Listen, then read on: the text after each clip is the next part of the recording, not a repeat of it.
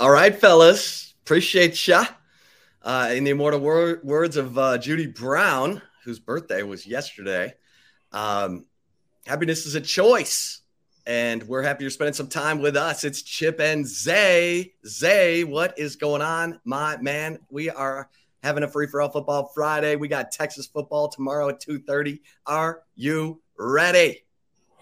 Hell yeah, I'm ready. It's finally time, Chip. The day is almost here, one day away for Texas opening up the 2023 season. So much anticipation, so much at stake. We've been talking about it for so long, and now it's finally time to get down. And yeah, man, our Texas Sports Unfiltered family just getting bigger and bigger. Shout out to Adam Wagner and Rodney Rodriguez for their new show, Chaos Theory, coming out next Monday from Chaos 10, theory. It's big time, man. I love both those guys, 10 to 11, and we're getting deeper. Jeff Howe and with Kevin Dunn and Trey Ellen switching off right after us from three to five. Like what B- BK has done here has been absolutely magnificent. And hardball hard, hanging with Harge. Hardball hard, yeah, hanging with hard right after Rodney and Wags, man, from 11 to 12. And yeah, our team, we're like the 92 Dream Team, baby. I just tweeted it at you know, Zay underscore Collier on Twitter. But that's how I'm feeling. It's been a blessing to be a part of this. And yeah, man, to be with great grade A guys like yourself. And we're just getting started here. But yeah, very excited about game day tomorrow and football season's finally here, my guy. Come on, man. I wanna I want you to sound like you sound when you're hanging on the rim and dunking on somebody and like throwing your uh oh! See? That's what I'm talking about. Yeah, That's what I'm dramatic. talking about. Well, hey, we got we got a loaded show, folks. We got uh former Texas tight end Cade Brewer will be joining the show at 1:30. Uh, and John McClain uh, will be joining us. Long time, long time Houston sports personality, columnist. Um, formerly of the Houston Chronicle, but now um, you can. Well, we'll we'll get you all the we'll get you all the deets on on John McClain, but NFL Hall of Fame voter guy um, will regale us with uh, some some uh, Gil Brandt stories um, and give his thoughts on uh, everything Houston. The, the Astros, the Cougs, the Cougs who opened the season against UTSA.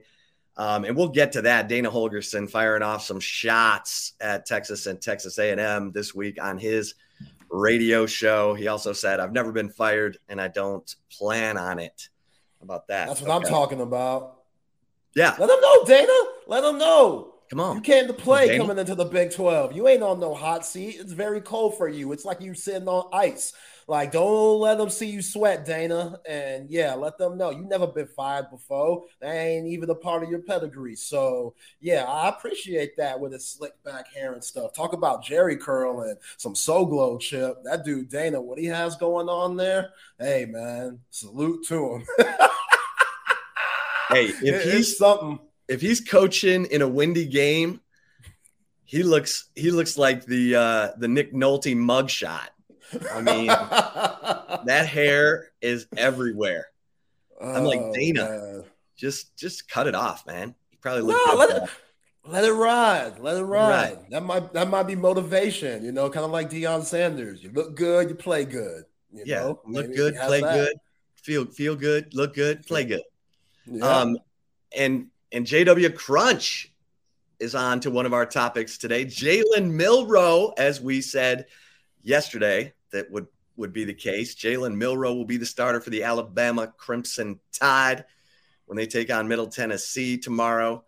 And Jalen Milroe, I'm just telling you, KJ Jefferson reminds me yeah. of KJ Jefferson. KJ Jefferson, Arkansas quarterback.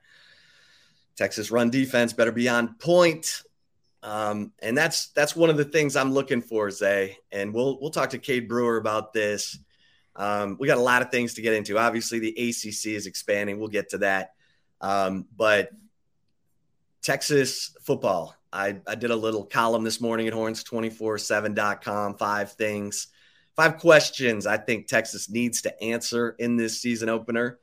And one of them is that run defense. How's that run defense looking? You know, because Alabama's going to bring all their all their muscle in that run game in Tuscaloosa a week from today. So T'Vondre Sweat, we've heard he's been a monster in fall camp, that he's inspired. He's in a contract year. He's he loves lining up next to Byron Murphy. He's throwing people around. He's disrupting Texas's run game. So can he, um, you know, put on a show tomorrow at two thirty against Rice? Uh, that offensive line from Rice nowhere near the level of what Texas is going to see against Alabama, obviously in Tuscaloosa, but it will be, um, you know, you want to see him dominate. You don't want to see him play down to the competition. You want to see him dominate. So let's let's see it. T. Sweat, A. Collins, Byron Murphy, um, Vernon Broughton, and Jaylan Ford. That run defense, Anthony Hill, David Gbenda, whoever. Um, and we probably need to give a little love to David Gbenda. He, you know, according to Pro Football Focus, he was the second rated run defender on the team last year behind Moro Ojomo. So come on, David Gbenda, show us what you got.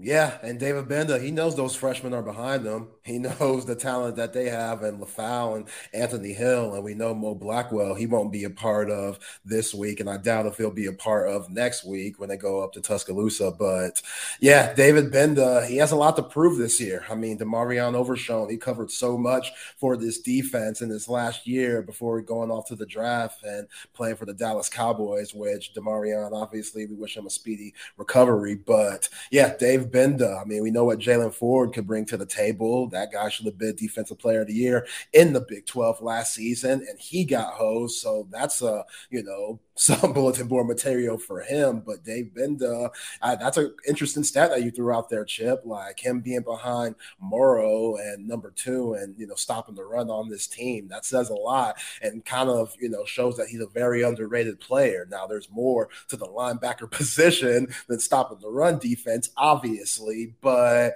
as far as Jalen Milroe getting the start this week against Middle Tennessee, that don't mean a damn thing to me because that guy on the sideline coaching that team, he knows that Tyler Buchner and Ty Simpson, their helmets are going to be very close by on the sidelines. Now, I know backup quarterbacks, they're a huge part of the game plan and help getting the plays out there and just staying locked in with their headsets on and whatnot. But those helmets are going to be very close by, just in case Jalen Milroe mucks up a little bit and Nick Saban doesn't like what he sees. That dude could get pulled real quick. So even if we see Jalen Milroe have a terrific game against Middle Tennessee, if you're Pete Kwiatkowski and crew, you're going to go into next week saying, okay, yes, we're going to scout this last game from Middle Tennessee, but you also have to account for the other two quarterbacks and you know, that's just what it is with that team. You just haven't seen enough with anybody yet. We're only in week one this week, which, you know, a couple of games last night. One was a dud, one was all right, but it was good to have college football on. And yeah, there's just not enough film on these teams to fully get, you know, just that feel on what this team does well what this team doesn't do well. And yes, you could go back into previous years, but now with Tommy Rees being over there, they might look completely different. And you've said it, Chip, on this show. Hey, Nick Saban, he might go back to that old school football like he did in the early 2010s, where it was just giving it to one of those high quality running backs like a Mark Ingram, like a you know Trent Richardson, Derrick Henry, and ride those guys till the sunset. It's only been a few years ago where he sent all these big time quarterbacks who are now starting on four different teams: the Mac Jones, Jalen Hurtses, you know Tua, like all those guys, Bryce Young.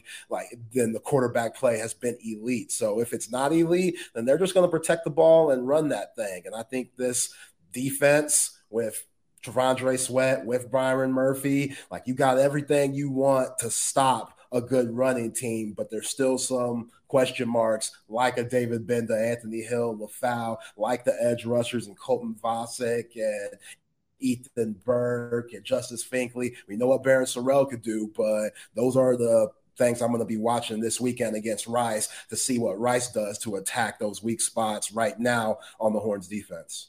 Yeah.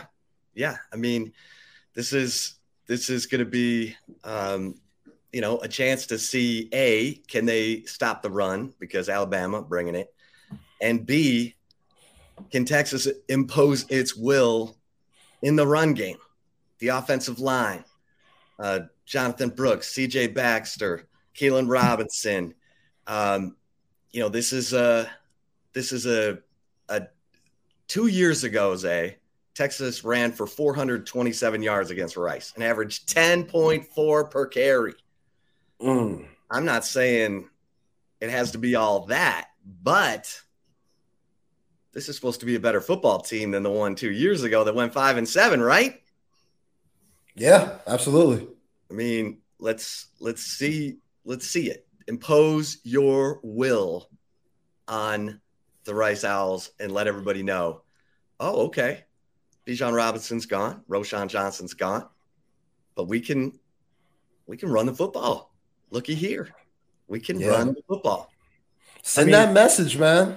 You got to send that message to everybody in the nation because, again, a lot of these big time media people are picking Texas to win the Big 12 and get to the college football playoff. And some guys might see that as pressure, other guys need to see that as okay, yeah, we do have what it takes and we need to prove it. We haven't seen that in recent years. And yeah, you got to send a me- message to the whole nation, not just Alabama next week, because you never know who you're going to play in the postseason. Like, you got to send a message to the Michigans and the USCs, the Ohio States, the Georgias that, oh man, if we see Texas later on, they ain't gonna be nothing to muck with. You know, shout out to the Wu Tang Clan. Like that's how Texas has to take this mentality. Like Texas football ain't nothing to muck with. That's how you gotta roll. And again, like lots on Sark. Just a lot's on him. He's so unproven in so many different ways. And now that he has all this talent, like you can't get those you know, second half just droughts that we saw last year, not giving it to the right people at the right time, a la Bijan Robinson, just not getting the rock, you know, very much in the TCU game or the Oklahoma State game. And that's that's going to be huge and hopefully bringing in guys like uh, Joe DeCamillis and guys like Paul Chryst could help switch Sark's thinking a little bit, especially uh, Paul Chryst. When you run the football, like, oh, Sark, the clock might be in, you know, I know you like to put up points. I know you like to see that ball fly around. I know we got this very deep wide receiver team, but if we run the football and get these first downs, look at this running back room. A lot of guys should be able to get it done even Keelan Robinson running in between the tackles. So let's use these guys. You just mentioned that old line, you know, just enforcing well, their you, will. You mentioned that clock rule. That clock rule's real. Like it's real. It's it's real.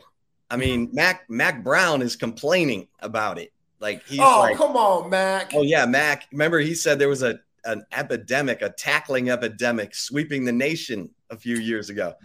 Well, he oh, doesn't oh, like this clock rule. He thinks we're depriving fans and players of college football. But that clock rule is real, and it's it's shortening the game, and um, I, everybody's taking notes during these early games to see how it's going to impact numbers of possessions and and all that. So yeah, man, if you can run, you can get a lead and you can run the football, man, you can shorten that game up big yeah. time.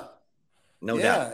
And even though I think this team should be scoring 40 a game, depending on the matchup, I'm cool with some, you know, 21 17 games if you control the football because you're not going to blow everybody out. There's going to be games where Quinn Ewers gets out there and we see some of the struggles that we saw last season. Hopefully, we don't. You know, if it was my say, I would say this team goes 12 and 0. Quinn Ewers is up for the Heisman. Xavier Worthy is going to be a first round pick. Jaylan Ford is going to be a first round pick. They're going to have at least 15 guys drafted on this team. Like, I, that is grade A, just elite for me, elite thinking and dreaming. But being realistic, in the past, we haven't seen that. And this Big 12, like, say what you want about the schedule. I think the schedule's thick. I think there's a ton of trap games. I think you're facing a lot of good coaches. And hell, UCF, they put it on Kent State yesterday. You've been talking about UCF a little bit, Chip, and you think that they're going to be able to upset Kansas State when that matchup comes. Like, there's some teams that can really get it going in this conference that just got brought in. So, look, I think again, the talent is there for Texas, and I think they have the most talent in the Big 12, but everything, you know, rides on what they do on the field and Sark's decision making. It has to be better than what we've seen these last two years. Yeah, and that that's going to come into play more, or it should, next week. Um, if that's an issue this week, we got issues, folks. Um, because this, as Joe Case said, Texas fans want to see Texas up big at halftime so they can see the youth invasion in the second half. They so they can see all those stud recruits from the 22 and 23 recruiting class, Malik Murphy, Arch Manning. Um, it's it's an impressive list. We've been talking about it all week, whether it's it's Anthony Hill or Johntay Cook or Ryan Niblett, um, Trevor Goosby, you know, Sydir Mitchell uh, Derek Williams. I mean, all these cats should be in the game in the second half of the opener against Rice, and and and so you know that's another one. Like, what what young players are we going to be talking about Saturday night that that really stood out? And Quinn Ewers. I mean, okay, we know Quinn. He's remade his body. He's a little too light for my liking. Two eighteen to one ninety five. Come on, Quinn. Got to leave some. Light. Got to leave a. Got to have some armor. Got to have some armor. You, you, you try to have him like Ben Roethlisberger, uh, Ben Roethlisberger, like all husky saying, up there. I, I just need him over two bills. I right. need him over two bills, Zay. I need him. I need him to look a little more like you, and a little less, a little. You know, I'm fat, but I need him to look like you. You know, big, Man. strong. I, nah, I don't need I him. Look like I look like Jamarcus Russell now. You don't need him to look like me. That oh. ain't a oh. good oh! look. that, ain't, that ain't a good look. Which I'm, I'm I'm good with that, but I ain't playing on Saturday. Yeah, I, maybe he needs to eat that Chick Fil A. You you give him a little bit of that Chick Fil A back, huh? Is that what yeah, you're I mean, saying? You know, John Brown talks about it's okay to eat dirty as long as you're working out, baby. But I, I, anyway, Quinn Ewers, we got to see it now. You know, he's got the new hair, the new body, the new attitude, the new voice. Let's see how well he sees the field. Let's see how well he finds the open man. And because here's the thing, we're watching the games last night, Zay, and you know we wanted to see what Florida had with Graham Mertz and there was, you know, Paul Chryst allegedly told Billy Napier, hey, man, we mismanaged this guy. We misused this guy. There's a lot of talent there. And then last night, you're watching it. And if you just look at the box score 31 of 44, 300 yards, looks good. No, he was missing open receivers. Like he, he didn't see the field. And, and look, maybe it's nerves. It was tough. It's on the road. You're playing at Utah. Utah's good team. Uh, Utah won, you know, the Pac 12 last year, whatever. But man, Graham Mertz, I needed you to see those receivers that were breaking wide open because that could have been a different game. That really was Utah in total control of that football game until until Florida scored late and made it 24-11 but that that game was kind of a no doubter for for Utah so let's see if Quinn Ewers is seeing the field. And like AD Mitchell told his dad, we got so many weapons, someone's going to be open on every play. Can Quinn find that guy? And we're going to talk to Cade Brewer, former Texas tight end, here in a minute, get his thoughts. Um, you know, he was with JT Sanders during JT's redshirt year. He's got thoughts on this on this football team, and we'll we'll get his take um, as a guy who knows a bunch of players who are still on this team and um, and see you know what he's thinking. We'll talk to him in about ten minutes, Zay. But nice. you know, you've you've got you know real real quick, and I know we need to to hit this. The ACC obviously expanding with my SMU Mustangs. Are you kidding me? I mean SMU. Yo. Would you have ever thought this would happen? I mean, when you offer to take nothing for seven years, hey, we'll rake the traps. We will caddy for you. We'll we'll cut your lawn. Yeah, is this an internship? What is this? Kind of. Seven years? Man, that's a minute. I mean, SMU's got some rich old dudes who are willing to pay the freight. You know, it's like they do. It's like when Jerry Jones offered to pay for Dart for an entire year to keep to build his new stadium where the old Texas Stadium was, and the city of Irving's like, ah, you're not really going to do that. Yeah, he would have. Um, yeah. And SMU's like, yeah, we'll take nothing for seven years. You can take the money that ESPN is going to give you and go give it to Clemson and Florida State, North Carolina, and see if you can get them to stick around. And if you can't, then they'll leave and we'll be here and you'll still be at, you'll still have at least 12 members, which uh, is the key number in all of this because if if the as long as the ACC stays, um, uh, well, if they if they drop below, let's see, they can reduce revenue if the ACC drops below uh, 15 members. So with with FSU, UNC, and Clemson, you know, voting against this, shocker possibly, there, the possibly looking around. Yeah if, yeah. if they leave, okay, you're still you're still at 15. You're you're fine. And that keeps everything good with ESPN and keeps some media, right? Yeah, yeah, yeah. Mm-hmm. So, I mean, look, Cal, Stanford, SMU. I mean, I'm happy for SMU. Look, you got to get to the table, no matter how you got to get to the table. I mean, even if you gotta, even if you gotta climb in through the window and and you know, sneak in, just get to the table because um, you don't you don't want to be left behind when this music stops. You're not they're not going to be adding anyone.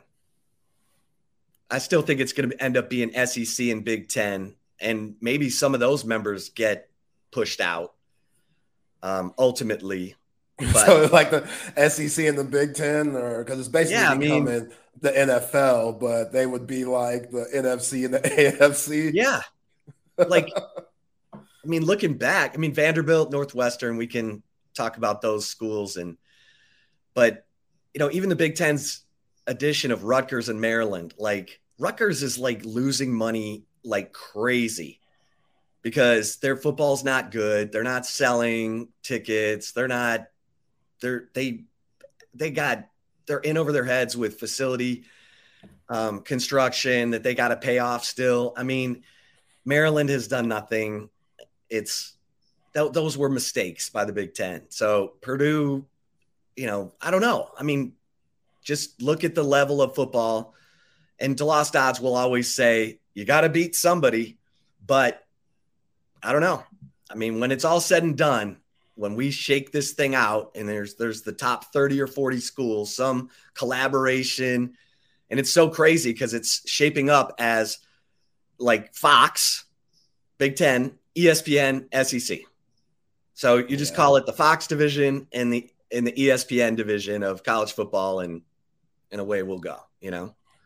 But yeah yeah, I need to stop saying Power Five because that's definitely not a thing anymore with the way the Pac 12 is just, you know, becoming extinct. Like Power Four, I better get used to that. But yeah, Stanford and Cal Berkeley following suit with SMU. And man, that's going to be weird. Like Boston College versus Cal Berkeley. Like, think about those kids, like that traveling and stuff. Like, that's insane.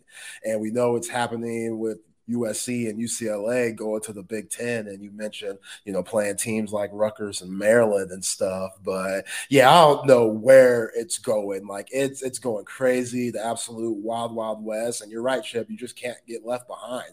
Like you want to find the best opportunity for you and your program and the universities. And seems like these schools are trying to do whatever. So we know what's going to happen with Colorado. We don't know yet with Arizona and Arizona Florida State. It seems like Washington and Oregon are leaning to the Big Ten too. So yeah, the Pac-12 and Utah, the team that's probably the best right now out of everybody, being back to back Pac 12 champs. Like they looked really good last night. Say what you want about Mertz and, you know, the Wisconsin transfer being at Florida, which Billy Napier, like he made some very questionable decisions last night. I thought going forward on fourth down, and they tried to run the ball. Everybody and their mama knew that was coming. And then the, you know, being down 17 to three, that pick that Mertz threw to make it 24 to three, that was game right there. So that, you know, SEC definitely ain't the Sun Belt coming from Raging Cajuns, what Napier did. But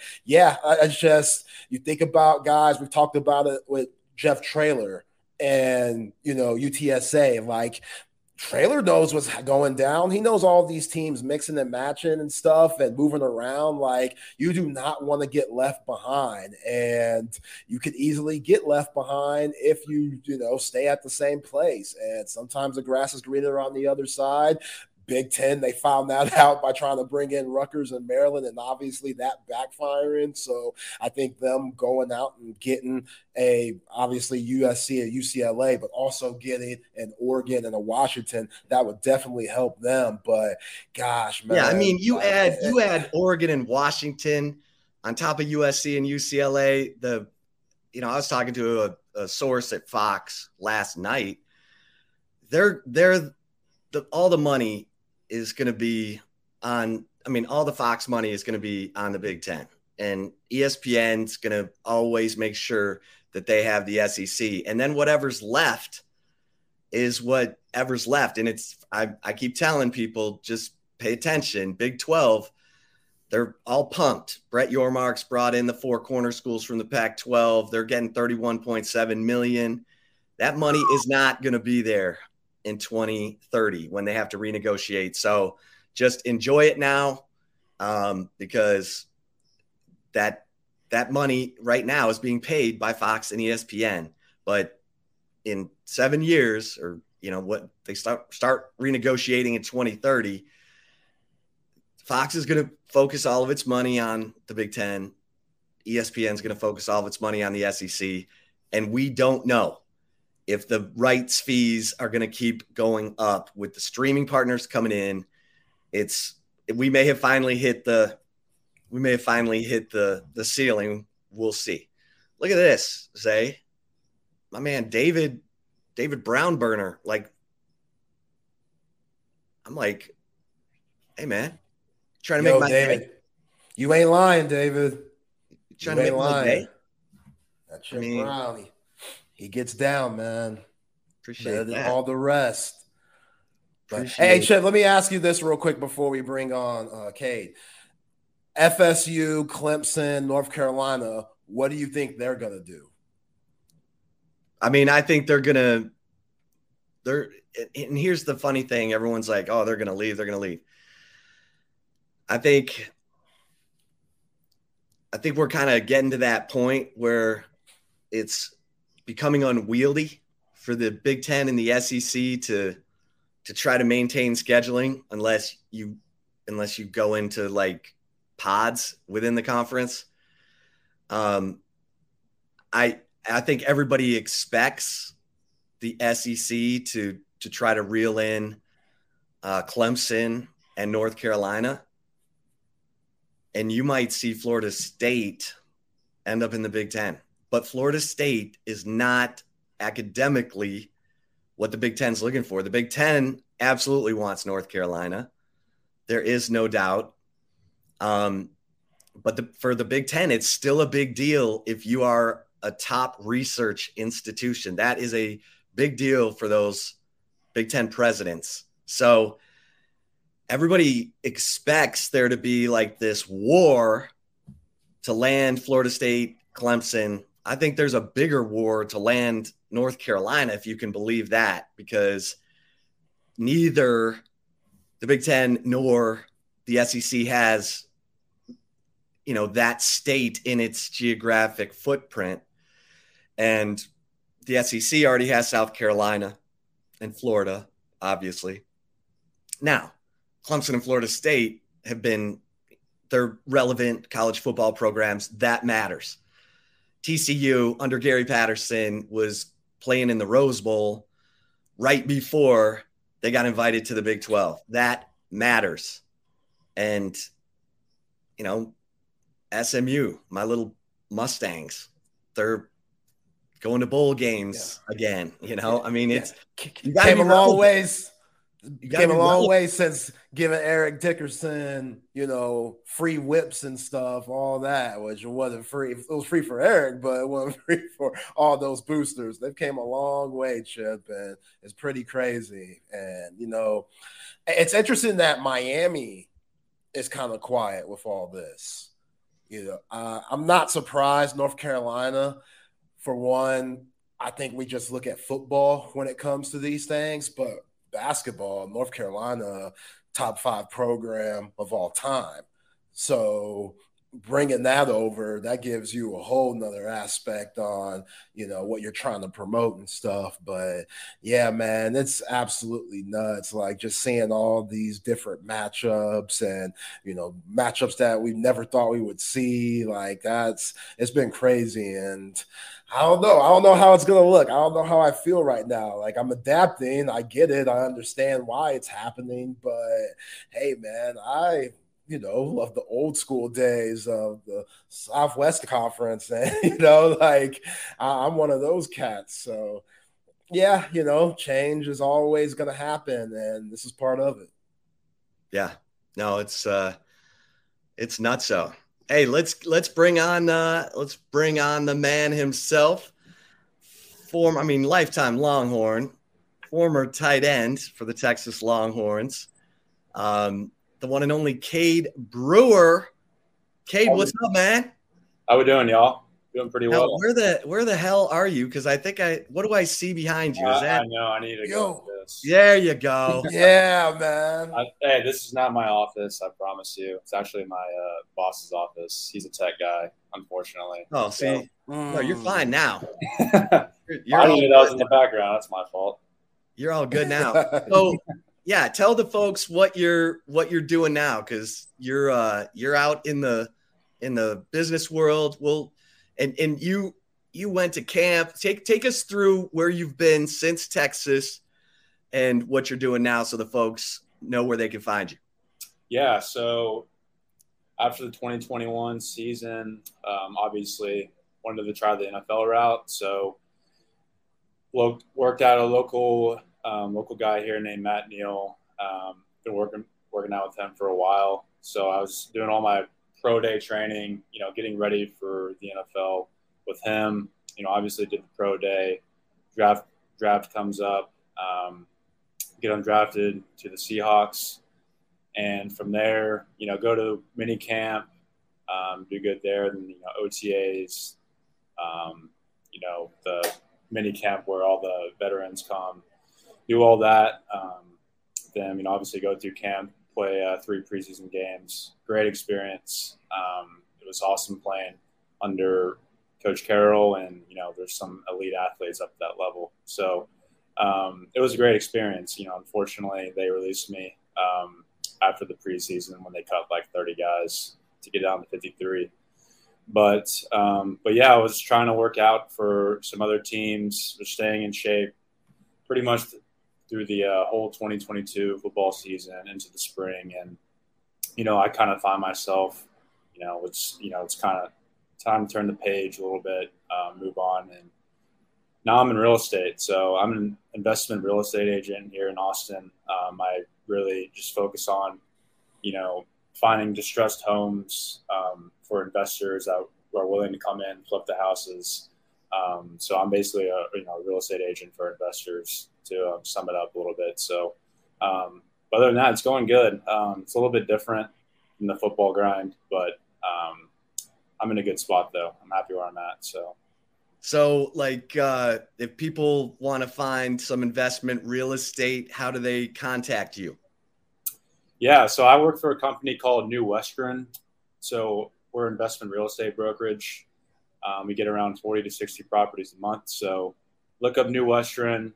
Um, you can inquire on my agent page. It's pretty easy. Look up Cade Brewer, New Western. you'll see my agent page and um, kind of just go from there. I can I get around forty to sixty a month, man, so I can supply y'all. Look at that. Zay and, Zay and Chip, I can supply y'all too. So let's go.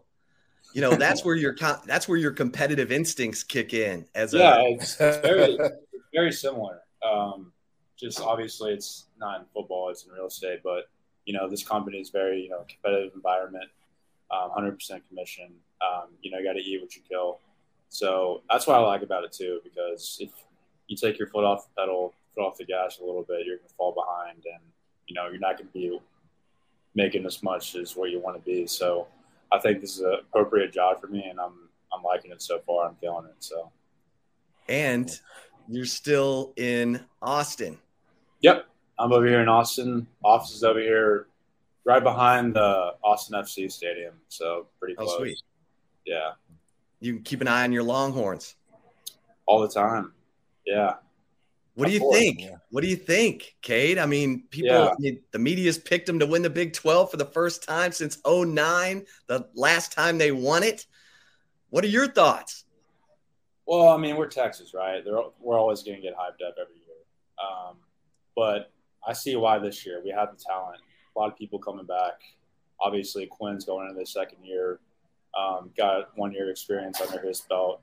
Um, defense is looking solid. D line, you know, T'Vondre, uh, Byron Murphy, those guys, you know, the veteran guys that I think are, you know, you know, it's, it's all it all starts up front, and I think those guys really, you know, set the tone. Um, especially when you go in week two in Alabama and Tuscaloosa, you're going to have to stop that run, and um, you know, and vice versa too with offensive line. So um, I am really excited. I really am. Um, I think we're gonna you know, hopefully come out the gates here with Rice. Got to blow them out. Then go in Tuscaloosa, the bad taste in our mouth from last year, and you know, bring it to them. So, yeah. Yeah, we're speaking with Cade Brewer on Chip and Zay on Texas Sports Unfiltered. Cade, you look at the tight end room right now and you see JT Sanders and all the hype that he's getting, like other than Brock Bowers, he might be the second best tight end in the nation. And Gunnar Helm, what he's done lately, you can't sleep on him. What do you see with this tight end group? And do you think they're going to have some serious success this year based on what you just said, all the talent they have around them? Yeah, I think obviously JT is a tremendous player. I knew as soon as he got on campus, I was like, yeah, this dude's gonna be legit. Um, you can just tell he's such a big dude. Not only is he's talented, he, he's, he works hard, man. He really does. Um, he really wants to get better. Um, you know, that first year or my last year there, he was a little bit of in a development stage.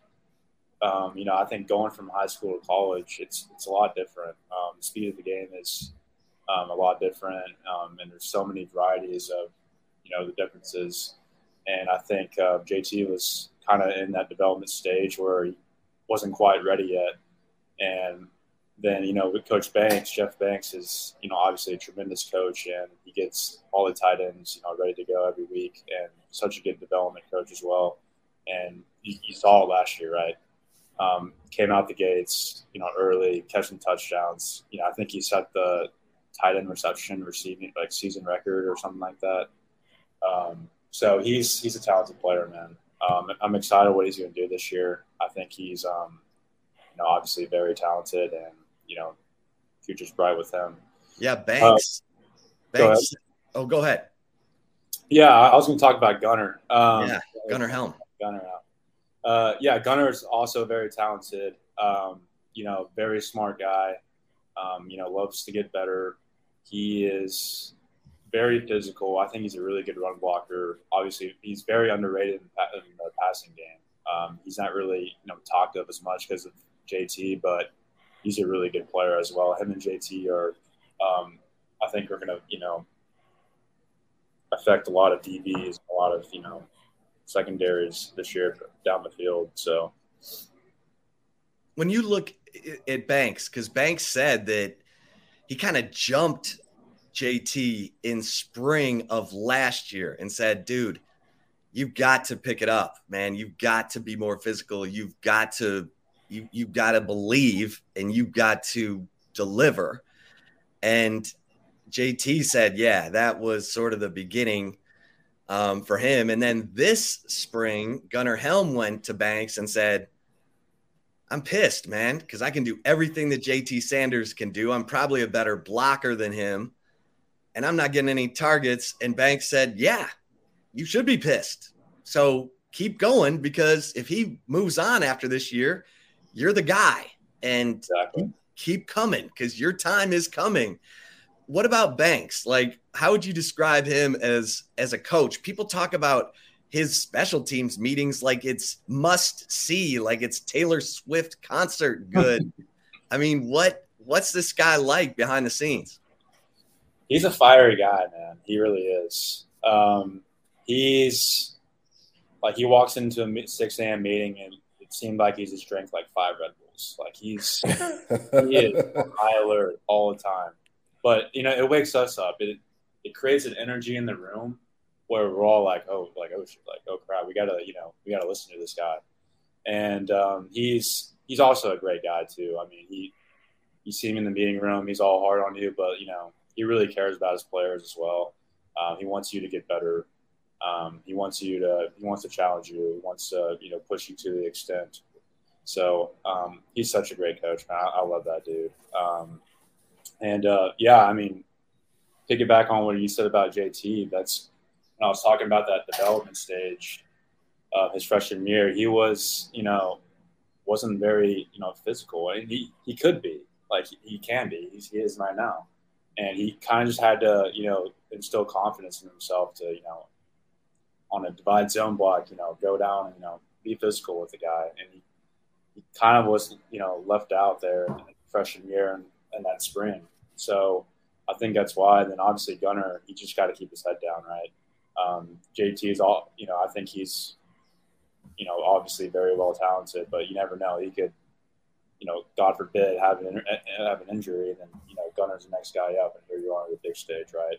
So I think he's just got to keep his head down, and uh, and it takes takes one year, man, to have a great year. Like you know, Mac Jones, Anthony Richardson, those guys, they had Anthony Richardson had like 13 starts now he's fourth, fourth pick overall and starting NFL. So you just gotta, you know, keep your head down when it comes to that stuff. So. You know, I, I want to ask you because um, Sarkisian loves the two tight ends, and he, he uses the tight end for motion a lot, and and that's obviously, you know, sometimes it's to set up a block but a lot of times it's to try to, to, help the quarterback determine if the defense is in man or zone to see if anyone's going with them. Can you yeah. just talk? Can you just talk about that? And and if you think that will change this season with the additions of all this receiver talent, do they go to more, you know, four receiver, one tight end personnel? Yeah. Um, to answer your question about the um, you know tight end motions and everything. Um, yeah, he likes to move the tight ends around a lot. Um, obviously, like you said, he wants to see what the defense is doing. That's really the whole purpose of the motion.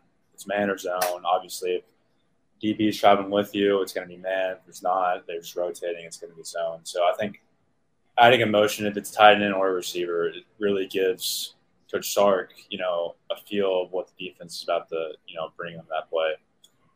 And um, answer your question about the personnel, I think it just all depends on you know the talent you have. You gotta you know preface your offense around the talent you have. So like you know obviously there's a lot of tight or receiver talent on this team. So you know there could be a lot of eleven, you know even ten personnel. Even though Sark doesn't like going ten personnel, he loves using tight ends.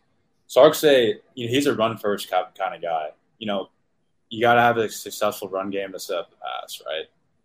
If you can't run the ball, then it's going to be harder to throw the ball, right?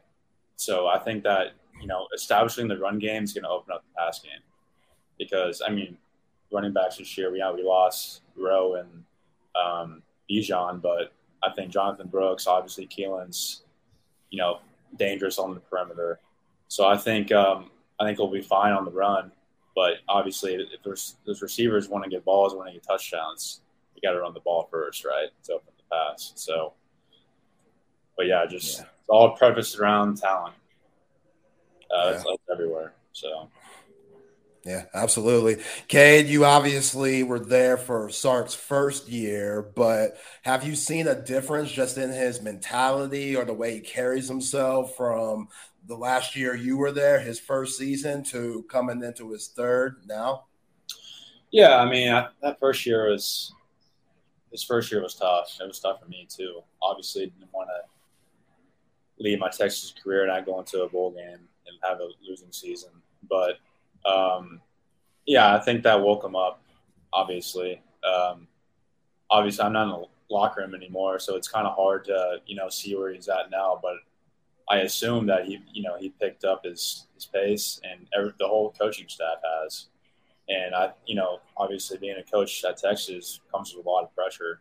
So I think he's handled that really well.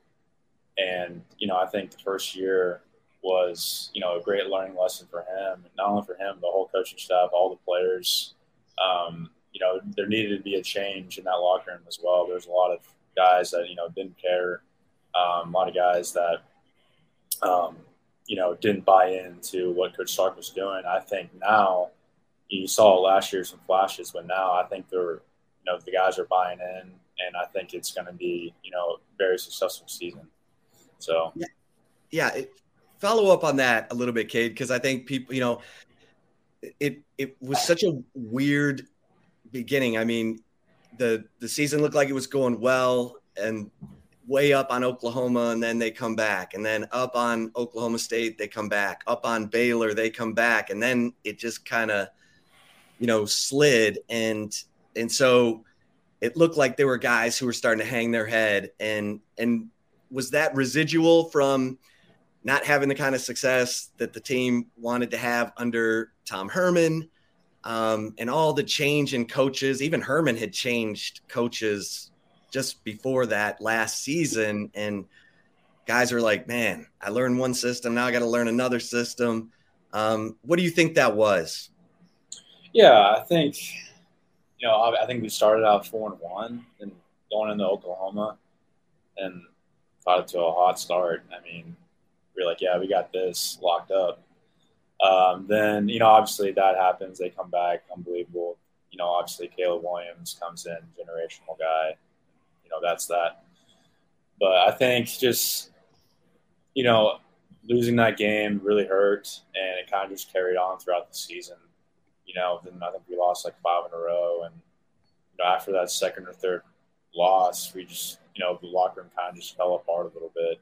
Um, know, people really weren't believing in the team anymore. They kind of, you know, moved on the next year. Um, you know, I'm going to transfer. All you know, all the, all these you know talks in the locker room that was negative, and I think that's why it was you know declined so much because there wasn't enough belief. Like there were some guys believing, you know, wasn't everybody, but you know, majority of that locker room wasn't you know filled with the guys that were bought in and wanted to you know in that season, you know, on a high note. So I think, um, you know, it, it was tough um, being in that locker room. I mean, in that that year was just it was it was a tough year. So, um, but I, I, think they uh, they got it turned around. I, I can feel it. Uh, I really can. It's a lot of different, a lot of different feeling. I know I'm not in the locker room, but um, you can just tell, just being an outsider, it, it's going to be a lot different feeling this year. So, yeah. Some of the guys. Can, oh, go ahead, Zay. Appreciate it. What, Cade, what made you stay? Because obviously you easily could have left. Your coach just got fired, Tom Herman, and now they're bringing in Steve Sarkisian. You could have easily left to who knows where. I'm sure you were getting calls and guys were, you know, recruiting you and stuff. What went into the process of you saying, you know what, I want to buy into what Sark's doing here for my last year and ride it out as a Texas Longhorn?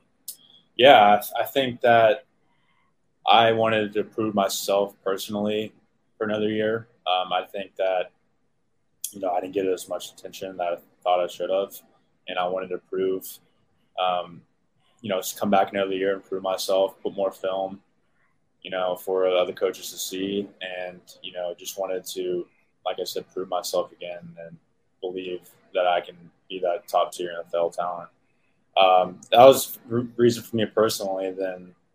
Um, yeah, and Sark came in. I really believed in what he was doing. Um, obviously, that offense at Alabama that last year was pretty incredible. So, you know, I think he, I thought he was going to, you know, instill a great offense in what he did, and it was perfect for a tight end. So I was like, yeah, I'm going to, you know, rock this last year and, um, you know, buy all in. And Coach Banks too. Coach Banks actually recruited me when he was at Texas A&M. Uh, he offered me when he's a tight coach at Texas A&M. So I already had like a relationship with him, and he was coming on board, and that was like another you know big reason I wanted to stay as well. So, um, but yeah, there was a lot of factors all tied in together, but those are probably the two biggest reasons. I yeah, I mean, you look at uh, you look at what Sark has going now, and one thing that I think people, and maybe you have a thought on this, is they see Sark does an unbelievable job scripting plays, especially at the beginning of the game, does a good job getting the offense into rhythm. And then in the second half, sometimes it looks like he's trying to figure it out. And, you know, he's brought in Joe DeCamillis, longtime NFL special teams guy who's going to help him with game management. What do you think that is? You know, he's got a lot on his plate. I mean, he's calling the yeah. plays, he's trying to oversee the whole operation. What are your what are your thoughts on on Sark in the second half of games?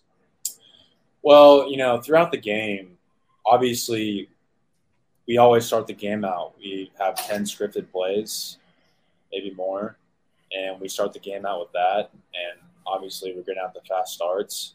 And, you know, defenses will change what they do than what we saw on film.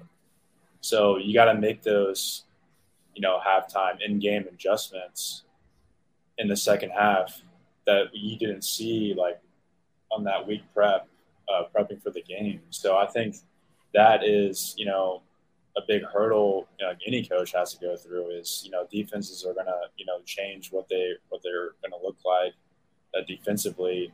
And you got to change your game plan to fit that and to beat it. So I think that was the, um, you know, biggest hurdle is um, with that. But you know, obviously that's not the only reason. You know, I think that can some of it falls on the players too. It's not all the coaches, and um, but I think that is the biggest reason. You know, defenses are going to change throughout the game. You got to make those adjustments, and sometimes you know you don't practice it during the week, so you don't have enough repetitions to uh, you know ultimately successfully uh, do the play. So, um, but yeah.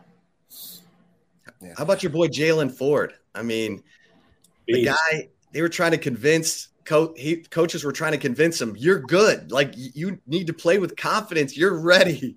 And then yeah. he sacks Bryce Young in the second quarter against uh, against Alabama last year, and man, it was like the floodgates open. Yeah, Jaylan, he's he came in, I think, 2020. Is that correct? Yeah. Uh, yeah, he came in. He was he was good, man. Um, he was really really athletic, um, really talented, and I think his first couple years he was just kind of the development stage. Um, you know, not quite bought in yet, um, kind of deal. Then you know, obviously you saw flashes of it in 2021, and obviously last year he you know, the Red Sea parted, and here he is, you know, um, getting all these accolades and everything. So, yeah, the dude's really talented, really, you know, good player, smart guy. Um, you know, obviously he's bought in now. Uh, I think he's going to be a play in the league for a lot of years. He's just that type of player, and um, he's experienced now. So I think that really helps with him. And uh, he's got a lot of good people around him, good coaches, and he's he's balling, man. He really is. What are you most excited to see about this team on on Saturday, and and you know, obviously leading up to this this trip to Alabama? Um, I'm I'm excited to see the offense. I really am. I, am excited to see Quinn. You know, he was basically um, he hadn't played since his junior year of high school. This is last year, really because he, he skipped senior year and then didn't play at Ohio State. Um, so I'm excited to see what he's going to do under a year year under his belt. Um, I think he's going to come out fire and confident. Um, you know, he's kind of got a little fresh start to him, cut down the mullet. Um, kind of cleaned up a little bit. but um, yeah, I'm excited to see the offense. Um, I'm an offensive guy, so I always like seeing them. Um, you know, it's offensive line's looking good. Got my boy Jake Majors at the center. Um, Christian Jones still there. I think it's his sixth year. Yeah, um, sixth year. Long time, man. um, it's a long time. Uh, but he's Christian's a good dude. Um, I don't know any other guys, but yeah, I think we're, we're, we're solid this year. I really do. What about T Sweat? I mean, everything we're hearing is the guy is just turned into uh, an animal. He's always been an animal. I mean, he's so big. He's like a big teddy bear. Really, like he's so nice. Like off the field, like he's such a friendly guy. But when you're on the field, he's totally different. Um, he's back to his, you know, you know, you know self. Um, but he's just so big; it's hard to contain him. And he's gotten so much better too. Like I can tell just watching film, he's worked on his technique. Uh, he's gotten stronger. Um, he's probably gotten bigger too. But I remember he walked in his freshman year, and I was like, "Damn, this guy's big. He's, like he's huge." Um, but yeah, he'll be he'll play in the league for a while too. He just he just built for the NFL. Like he's, his size is unreal. But great player though, great player. I'm, I'm excited for him as well. Him and Byron are going to tear it up. You got to get Jake Majors to take you around in this Lamborghini. He just uh, did a deal with Lamborghini, Lamborghini Austin. Big time. Who is this guy, man? I mean, can I even fit in the Lamborghini? Good. Oh, I got the Urus. Yeah. yeah, I got that, the Urus. Um, that's crazy. It's NIL stuff is insane. Um, I wish I was had it a little bit longer. I mean, Sam would have got. Who knows what he would have got? Sam Ehlinger and Arch, obviously. But um, yeah, it's NIL stuff. It's, it's crazy. Yeah, yeah, it's wild. Hey, hey, Cade. You know, you being a Lake Travis guy, what's it like seeing all of these, you know, guys from Central Texas make it to the NFL, from Garrett Wilson to guys like Deuce Vaughn, how you just mentioned Sam Ehlinger, but you know, the Central Texas area doesn't get the love like the San Antonio, Dallases, and Houston's. What's it mean for those guys to be doing it big on the next level, representing this area? Yeah, it's it's crazy. Um, obviously Lake Travis has had a bunch of guys and still has a bunch of guys in the NFL. I think we have obviously Garrett Baker, Mayfield, um, Brendan Hymus is another one plays for the Chargers. Um, so yeah, and obviously Deuce Vaughn. There's a lot of Sam. Obviously, a lot of guys repping the Austin area, Central Texas area. Um, it's it's pretty crazy to see. Um, you know, I think Austin wasn't really known to be like a high school obviously Lake Travis, Westlake are probably the two, you know, biggest powerhouses in Austin. Um, but you know, it's pretty cool to see, you know, how how much it's grown, uh, just around you know high school football right around the Austin area and guys in the league. And, um, it's pretty wild. I know um, a lot of people in the league that's close with, and it's it's pretty crazy. Um, Cameron Dicker, I forgot, I forgot my yeah. boy Cameron Dicker. That's uh, right. He's gonna be mad at me. Um, but um, yeah, it's, it's wild to think that you know, growing up with these guys, playing with them now, they're making millions in the NFL. So um, it's cool, man. Really cool. Well, Cade, man, um, really appreciate it, man. Don't don't be a stranger. Let's let's continue the conversation. Um, yeah. Throughout the season. Yeah, yeah. Welcome to be on anytime. Um, appreciate you having me on. Or cool to talk to. So, yeah, well, appreciate it, Kay. Yeah, keep up, keep up, keep up, the good work, and uh, oh, we'll talk soon. Yes, sir. Appreciate y'all. All right, there he is, Cade Brewer, uh, li- lifetime Longhorn, of course, former tight end. Good insights into um, his time at Texas and Steve Sarkisian and um, all kinds of uh, of goodies there.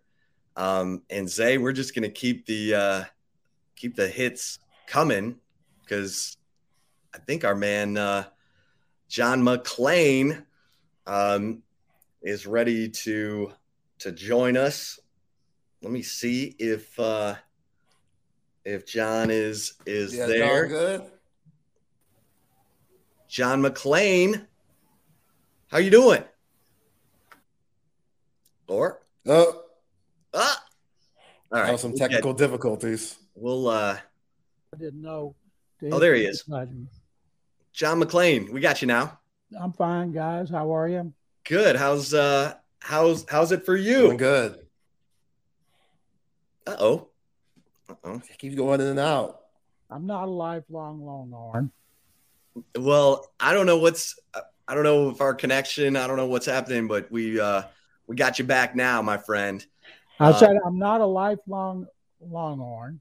Right. And I will say right off the bat, I'm very bitter. As someone who grew up on the Southwest Conference, that the Longhorns are bolting for the SEC. I know the poor old Longhorns need all the money they can get. They have no money. And I don't know any fan that I know in Houston that's happy they're going because all those millions of dollars don't trickle down to the fans. And if they can't win the Big 12, how in the world are they going to win the SEC? They're not. Now they're heavily favored again, and everybody wants to be. I don't care about the Sooners. I don't give a rat's ass about Oklahoma. But as someone who grew up with the Longhorns, when I was a little kid in the 1963 game in which Don Trull was intercepted by Duke Carlisle in the end zone for a 7 3 Longhorn victory, I was listening on the radio with my dad, and I started crying when they lost. And my dad said, Son, actually he said, John Craig, if you're going to be a Baylor fan, there's three things in life you're going to have to understand. And I said, What's that, Daddy? He said, Death, taxes, and Texas. Well, I didn't know what he meant, but it's funny because that was in 63. 11 years later, I was doing a Longhorns dressing room story at the Miracle on the Brazos at Baylor Stadium. And uh, and earlier, 1960, when my good buddy Longhorn Bob Moses was MVP, 61 of the Cotton Bowl victory over Ole Miss, I was uh, my parents had a bunch of old black and white TVs. They had their friends bring up brought over to watch the game, and our grandparents lived in Biloxi, and I liked the colors of Ole Miss's uniform. And uh, when Ole Miss came out on TV, I started clapping. And my mother picked me up, put me, took me to the bedroom. We had two bedrooms, one bath. She put me on the edge of the bed. Said, "Honey, if if you're going to watch college football, you never pick against a university when they're playing somebody out of state." And I said, "Well, I like Grandpa Jack's uh, team," and she said, "You can't do that when the university is playing somebody." outside the state, like in the Cotton Bowl. And if I said, but I thought we hated the Longhorns. She said, we do, except when they're playing somebody from out of state. And if you can't understand that, just stay in here. So I spent the whole Cotton Bowl in the bedroom, and I missed Bob Moses being voted MVP. wow. Oh, I love it. John McClain. Um, and look, you can find John, longtime columnist uh, for the Houston Chronicle, and now is uh, I mean, he's still a, a Hall of Fame voter um, and knows the NFL better than anyone. Would it be easier for me just tell people where I am so you don't have to read it? Well, yeah, tell everyone where you are, John. I don't, I retired from the Chronicle so I could get my pension and start doing commercials at my radio station. I write four columns a week for sportsradio610.com. There's no paywall. I do three Utopia football cop podcasts a week and six appearances there, and it's McClain underscore on underscore NFL. And I appreciate you guys having me. Chip's always great to be back on radio, StreamYard, where all you are now that you've grown up. Well, I I appreciate that, John, and um, I love your perspective. And um, I want to get your thoughts on Gil Brandt here in a second, but uh, Dana Holgorsen fired some shots at Texas and Texas A&M this week on his on his weekly radio show saying they don't want us, we don't want them, screw them. They can go wherever they want. How how's uh how's Dana doing? He's got a he's got a tough one against UTSA and Jeff Traylor this week. And they're rebuilding. They have new quarterback. They lost Clayton Tune, a good start for the Cardinals because they're tanking. They lost Tank Dell, who was as exciting college football player in the country. And now the Texans have big plans for the 5'8, 165 pound tank who's been fabulous in training camp and preseason. But Dana Holgorsen, right now, that thing about the Longhorns and Aggies got about 15 minutes of pub because right now, University of Houston has created a huge controversy because they're wearing Oiler uniforms in the first game against UTSA. And they sprung that surprise on everybody with a very cool video narrated by Carl Lewis, and it was about Houston and the University of Houston. And at the end of it, they start showing this red, red, white, and blue stripe, and then the Columbia blue jerseys. And I'll guarantee you, people in Nashville with the Titans don't like it because they said nobody in writing with Bud Adams, nobody could ever do that again without approval. I can't imagine they gave him the approval. But I think what Dean Holgorsen said about Texas is is way everybody else feels. You know, I think this. I equate Longhorns uh, after being a Baylor grad, watching the Longhorns beat up on the Bears for so long. Going against the Longhorns year after year, it's like playing golf. You might play 17 bad holes and you hate it, but you birdie 18 you can't wait to get back out there. And that's what beating Longhorns is like birdieing the 18th hole. It makes everything else not seem so bad. And uh, I, I feel bad feeling the way I do because so many of my friends are Longhorns. But uh, as far as I'm concerned, going to the SEC and not playing Baylor every year, I'll be keeping a close eye on the Burn Orange. And uh, boy, if, if they can't win any sooner than they have now 2009 that's going to be ugly. I've been telling them i've been do, doing nashville radio for 27 years. And i told them i said guys longhorn's going to be running sec oh no nobody tells us what to do. You know alabama and georgia run the sec and i've been telling them that. I said that's why nebraska bolted. A&m bolted because of the longhorn network. I said they're going to tell you what to do. And this year uh, right before the season. Nobody tells us what to do. I said, then why did they get SEC Media Days moved to Dallas? And they're like, well, um, uh, uh, I said, because the Longhorns are going to run the SEC. and they will. And you guys know it. I love it. I love it. Okay, well, you are a proud Baylor alum. Say something. That's right. And Texas is going to open Big 12 play against Baylor. What – what are you expecting from from uh, Dave Aranda and the Bears this year? I have not liked the way Baylor hadn't gotten into the big transfer portal. With they have players, but they don't have better players, and they have one quarterback, Blake Shapen. They have two transfers. Shapen gets hurt. He was really good before he had a concussion last year. They always have running backs. Last year they had every offensive lineman back, and their offensive line was terrible. And now they've got some new guys, couldn't be any worse. Their defensive line's good. And I think Aranda's a good coach.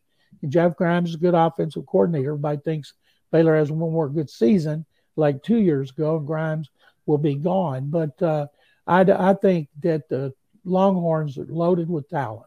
We all know that. Quinn Ewers is supposed to be a number one pick in what's supposed to be a great and deep draft for quarterbacks. They got other talent worthy of being first round picks. And um, but fact is, still won a title since 2009. And but I think the Longhorns have the best team because Sarkisian is, is a good coach and a great coach, but a good one. And they they got talent. You know, they always have talent. And I think Tech with 10 starters back on offense, along with TCU, because people kind of forget Max Duggan never would have been a quarterback for the Frogs last year if Chandler Morris hadn't been hurt. Two years ago, I watched Morris just eviscerate Baylor. And I thought, wow, mm. this kid's going to be great. He didn't do anything the rest of the year.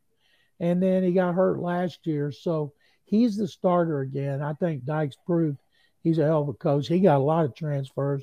So I think Tech and TCU are going to be fighting it out for second place behind the Longhorns. Yeah, John, Dave Aranda, he didn't embrace the transfer portal, and he said that he regretted that at Big 12 Media Day, and he did a lot better in going in the transfer portal for 2023. Let me ask you about the Texans a little bit. DeMeco Ryans coming into year one, and we know he's a big Texans guy playing there and stuff, but the defense that he had in San Francisco, it seemed like at every position they had an all pro, Pro Bowl type player like Warner, and Hufanga, and Bosa. Not as much talent, even though he has a lot of guys in Pitre and you know bringing in Will Anderson. How do you think DeMeco Ryans is going to fare his first year here in H Town? Anybody saw the Texans the last two years knows why David Culley and Lovie Smith got fired after one year. Every team that had an opening, five of them wanted to talk to DeMeco.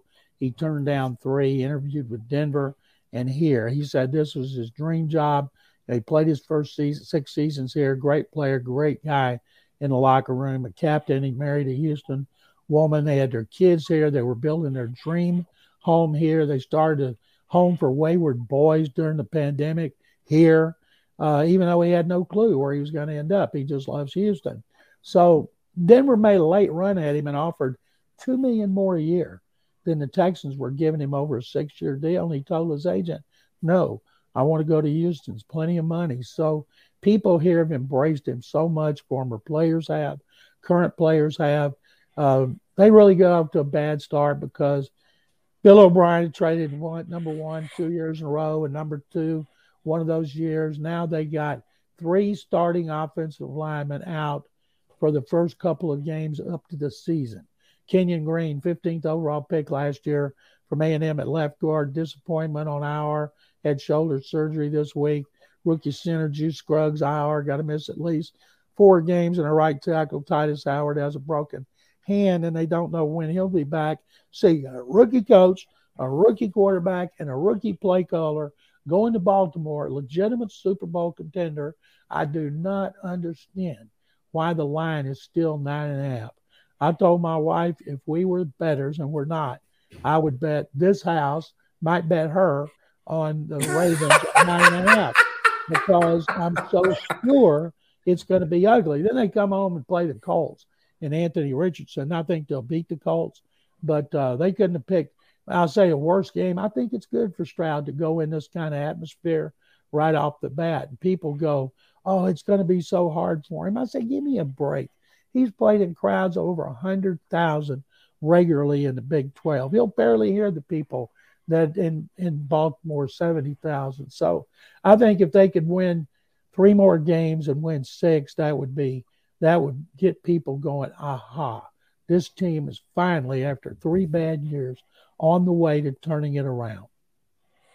Man, John, if I ever said I bet my wife on anything, I'd be sleeping on the couch, man. you're a bigger man than me. I already man. do. O'Shea, O'Shea listen. That's a hot take right there. That's a hot take. I love it.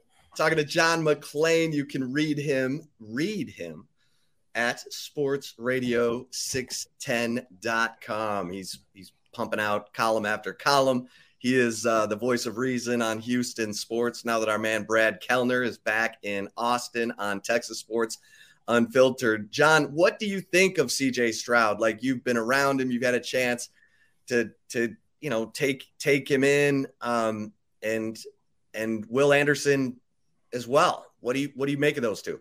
Will Anderson Jr. is the leading candidate for defensive rookie of the year, like Bijan Robinson is the leading candidate for offensive rookie of the year. And the Texans haven't had a guy get double digit sacks since JJ Watt had 16 in 2018. So they traded up dearly to get him in the third spot, but they also still have one first, second, third round picks next year. And uh, Anderson has been tremendous. Stroud's going to be like all rookies. He's going to be on a roller coaster. He's going to be up. He's going to be down early in camp. And preseason, he struggled and he turned it around. What impresses me the most about him is his ball placement, how accurate he is, whether he's rolling out or whether he's throwing. He throws some dimes. Unfortunately for him, he doesn't have a great receiver. Tank Dell, the rookie from Houston, is the only player on their team who's capable of going the distance every time he touches the ball. So they have question marks at wide receiver. Dalton Schultz from the Cowboys, good addition as a pass receiving tight end. But I think uh, early in the season, especially in that game of Baltimore, he's going to hear a lot of people yelling, Duck. well, and you mentioned Dalton Schultz leaving the Cowboys to go to the Texans. Brandin Cooks is now with the Cowboys. What what kind of player is are the Cowboys getting in Brandin Cooks? Brandin can still play. He's still fast. He's a good guy, but he got mad last year when his good buddy Jack Easterby got fired about three years too late, and he basically quit on the team. And uh, they took away his captaincy. They knew he he played near the end of the year. He wanted to be traded. He got mad when they didn't trade him to the Cowboys at the trade deadline, and then they did him a favor. They traded him to the Cowboys for like a, a, a Italian hoagie, and so he'll he'll contribute up there. He'll help Dak Prescott, and uh, he'll be fun to watch. Even at 31, the fact it's his fifth team. Yeah, I, and John, I got to ask you about Gil Brandt because my gosh, he was a football oracle, and and I I tried to get him to let me write his book for the you know last 25 years, and I'm worried that he didn't tell all the stories to someone. Um, but gosh, Gil Brandt, you you had a the best view of of his impact. Um, your thoughts? Um, uh, up until two years ago, every May I would go to Colleyville between Dallas and Fort Worth and spend a weekend with a friend of mine, an attorney. And uh, he asked me, he said, Do you want to invite some friends over and we'll cook and have wine and beer, whatever they want? So I invited Gil Brandt every year, invited late C.O. Brocato, Titan Scout, good, good friends of him, Mike Renfro there are different people up there we bring over and just listen to them talk and tell stories. And Gil talking about the formation of the Cowboys, talking about one of the things he did that I thought was so smart is he kept a car full of cowboy bumper stickers, jerseys, everything, pompons, everything he could get with cowboys. And if Gil was driving down the street in Dallas and he saw kids on a playground, he would get out and go up there with all this cowboy stuff and give it to them because he wanted the word to be spread about the Cowboys. I watched every game they played from the first one in 1960 till I started working for Dave Campbell to Waco Tribune Herald when I was a junior at Baylor, and I never missed a game. And Gil, you know, they talked about the computer scouting. The computer didn't tell them who to draft. It gave them like analytics before anybody knew what it was about players, gave them more information about players, and they used them wisely. And they made some great trades. Tex Schramm always got credit for making the trades as general manager, but Tex was a former media guy, a PR guy, and he listened to Gil and he listened to Tom Landry. So basically, Landry's signed off, and Gil made the recommendations. And listening to Gil tell stories about traveling around the country to places I still never heard of, and how he got there in rentals, car rentals. Like I was honored to present Chuck Howley, who had never been a finalist for the Pro Football of Fame 50 years after he retired. last year, I'm on the seniors committee. He made he made the list of 15. So I asked the Hall of Fame, can I present him? And uh, they said, sure. So I reached out to some former Cowboys, including Gil, and Gil was in a hospital. And we thought Gil was going to die then. And his wife, Sarah, called me back and said, Gil wants to talk to you about Chuck. So I could barely understand it, but I could make it out because Chuck Howley was the seventh pick of the Bears. And he blew out his knee in his second training camp, went back to Wheeling, West Virginia, and started working at a gas station. And after a year, year Gil had scouted him, and Gil called him up and said, Are you staying in shape? Do you still want to play football? How's your knee? And Howley said, Yes, I'm still working out. So Gil went up there and he met with him, worked him out, and made the trade with the Bears and turned out to be one of the great moves that they made. You know, he took basketball players like Cornell Green. He just he had an eye for scouting that was pretty damn good for a guy that had made his living as a baby photographer. How about that? That's incredible. He was a baby photographer. That's what Gil was doing. He met met Tex and he did some part-time work for Tex when Tex was the uh, general manager of the Rams before he went to CBS, and some guy named Rozelle took uh, Tex's place as the Rams GM. Wow, I mean, Gil was unbelievable. I, I told this story yesterday. You know, in 2004, Texas had Roy Williams in the draft and Nate Vasher, and um, and he says, you know, who's going to be the the Longhorn who plays the longest in the NFL in this draft class? And I'm like, Vasher, and he's like, nope, Cullen Loeffler, the long snapper, and he right. was right. I'll tell you another story he told me. He said when uh, first year they had the cheerleaders when they moved into Texas Stadium, the media had asked, it was a big deal, as you guys can imagine. I can remember y'all too young. And what a big deal it was to have professional cheerleaders, especially ones as good looking and as skimpily clad at the time as the Cowboy cheerleaders were. So they asked Landry after the first home preseason game what he thought cheerleaders. He called them porn queens. And so a couple days later, Tex Schramm asked Landry to come up to his office. And Landry went up there and Tex closed the door. Room was dark, turned on his projector, pulled down a film, and Landry's watching a projector and the, the the screen, and then Landry's like covers his eyes, goes, "Oh no, what is that?" And Tex says, "Tom, that's a porn queen." Gil had so many great stories; it was unbelievable. Oh my gosh! That is, that is unbelievable. Yeah. Yeah. And um, speaking of the Cowboys, John, how do you think they're going to be this year? Obviously, Jerry and Stephen, they've made some good moves. You just talked about Brandin Cooks and getting guys like Stephon Gilmore. We know what Micah Parsons and Trevon Diggs bring to the table.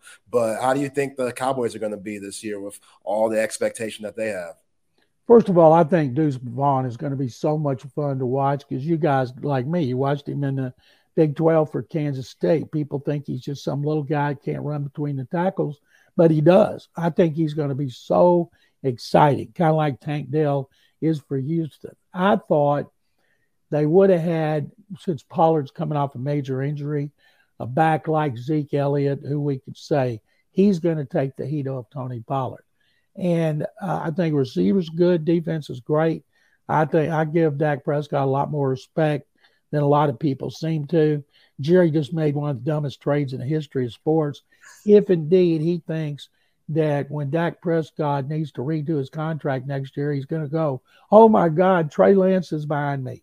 They may start Trey Lance. I better give him a team friendly deal. That is ridiculous, preposterous, one of the dumbest things I've ever heard. If Kyle Shanahan gave up three ones doesn't want a guy who can't beat out Sam Darnold as a backup quarterback.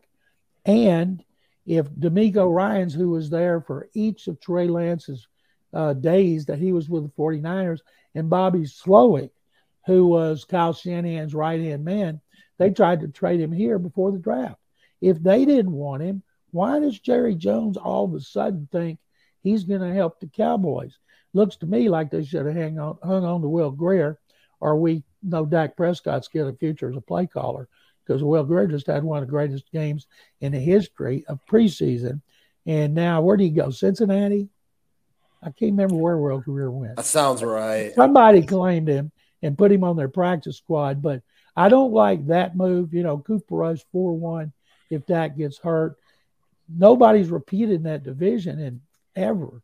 So I'm picking the Cowboys to win the division, the Eagles to finish second, Everybody's picking the Eagles. No team other than New England has gone back to the Super Bowl after it lost since the Steelers in the 90s. So the odds are against Philadelphia going to the Super Bowl. But uh, I don't think the Cowboys are going to the Super Bowl. It seems like three quarters three quarters of the nation don't even remember the Cowboys being in the Super Bowl. What was it, 27 years ago? Yeah. But I think mm. they're going to be good. I don't think Mike McCarthy's on a hot seat. Jerry's very patient with his coaches. You win 12 and 12, where are they going to fire him if he wins 12 again? But uh, I think it's going to be fun. And if they stay healthy on defense, they can be prolific. Not doomsday prolific, but they can be prolific. Well, John, you're amazing at predicting who's going to be in the Super Bowl. So do you have your you have your picks? I'm going to do a picks column next week on sportsradio610.com where my columns are, no paywall. And I think just to be a little different, I'm going to pick Baltimore instead of Cincinnati. Everybody's picking Cincinnati. I think it's going to be so much better in the AFC, so much harder because great teams, Chiefs, you know, nobody's repeated since the Patriots after those 02 seasons as champion. So I'm going to go with Baltimore. Lamar Jackson has only won one playoff game. I think he's going to have a lot to prove. And the next thing he can do is to win another playoff game or two. And in the NFC, it's it. I don't want to pick Philadelphia. I can't pick the Cowboys. Nobody from the South. It's pathetic. And from the AFC North, I'm not. I love Dan Campbell, even though he's naggy. I think what he's doing in Detroit is good. So uh, I'm going to pick Seattle because last year, when we all thought they were going to bottom out, they were very good. They got coaching, they got general manager, they've had two great drafts in a row, and somehow they've made Geno Smith into a much better quarterback. So to be different, I'm going to say Baltimore and Seattle. If you put my feet to the fire, I would say San Francisco because it came so close last year. And I think I would still stick with Baltimore. Okay. And the Jets, what do you think with Aaron Rodgers and and him throwing a Garrett Wilson like he's uh, Davante Adams? Not many guys have been able to get their own PR show for an hour every week like Aaron Rodgers has. And it's all Hard Knocks is the Aaron Rodgers show. He's such a great guy.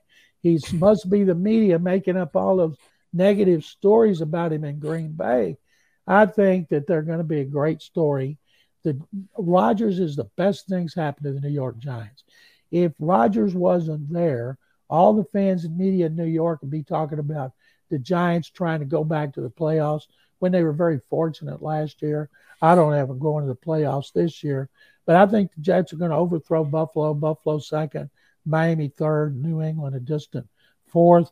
The AFC East and the AFC North, those are the two of the toughest divisions, top to bottom, I've ever seen.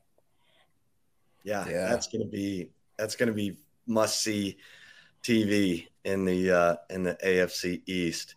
John, uh, great stuff, my friend. Um, we got to make this a, a regular occasion. Um, love the conversation. Thank you. It's fun being on with you guys. Chip, say thank you very much for having me. There he is. Thanks, John. Appreciate you. And I'd like to say good luck to the Longhorns, but sorry, I can't. Can't Might be it. the last time they play Baylor for a very long time, John. So cherish it. I will. See you guys. Thank you. All right, John McClain, read him at sports radio 610.com. Um, the guy's a legend, NFL Hall of Fame voter. I mean, you heard it, all the stories talking to Gil Brandt. Um, that's that's what I'm talking about, Zay. Oh um, yeah, oh yeah. Yo, John coming in hot. Baltimore, Seattle. Whoa, that's man, that would be some crazy stuff right there. Baltimore, they got Monken over there from Georgia. He's their yep. new offensive coordinator, and Lamar Jackson, I love him. I know he's dynamic, former Heisman Trophy winner, former MVP, but the way that he plays, like he's gonna have to make some more throws for me because there's some throws that I don't think he can make on a consistent basis if you're looking at the Justin Herberts, Joe Burrow, Patrick Mahomes, Josh Allen's of the world, all guys in his division that he's going to have to go through in order to get to Vegas in the Super Bowl. But man, he's been injured these last few years. And I think it has a lot to do with the way he plays, like him being fleet of foot, putting the ball on the deck and running and stuff. Like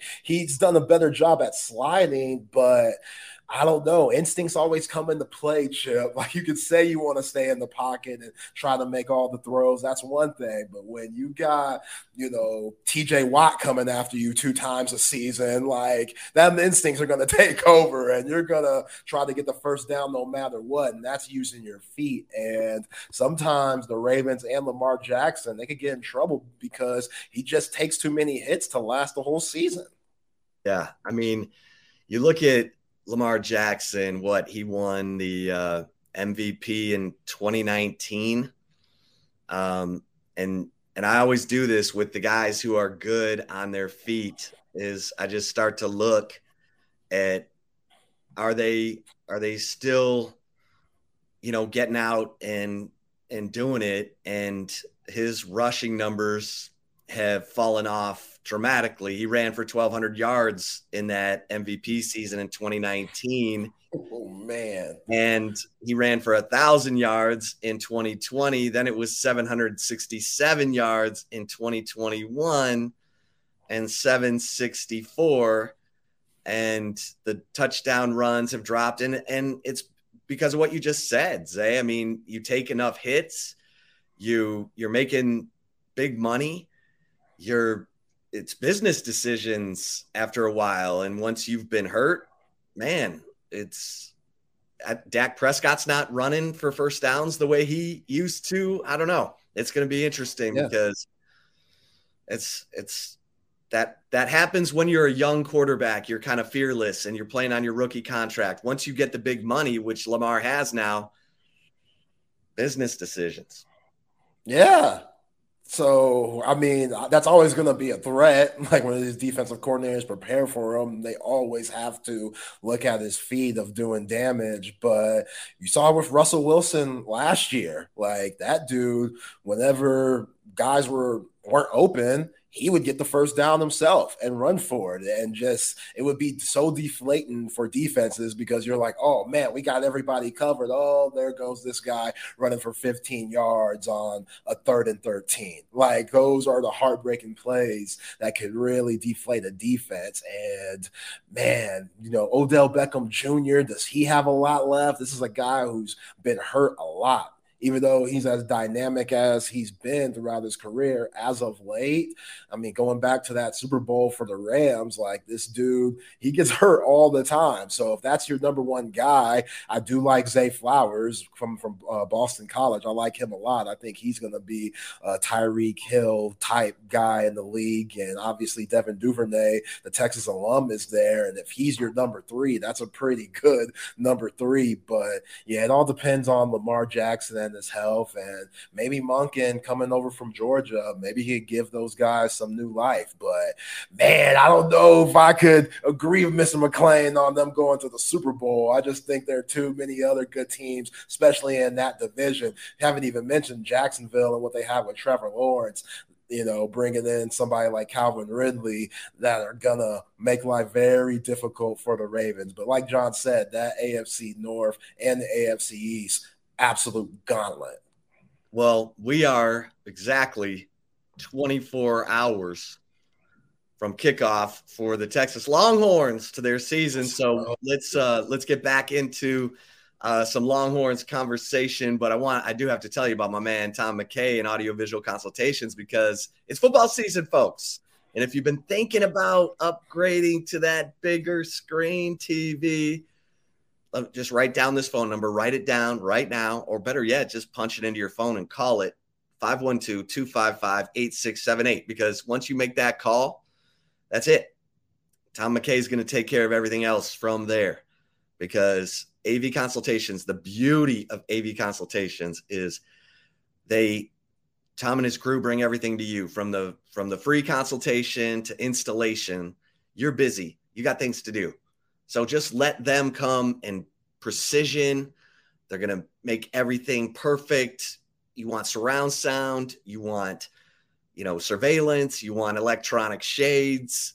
Tom and his crew bring it all to you. You just sit back, relax, as he likes to say.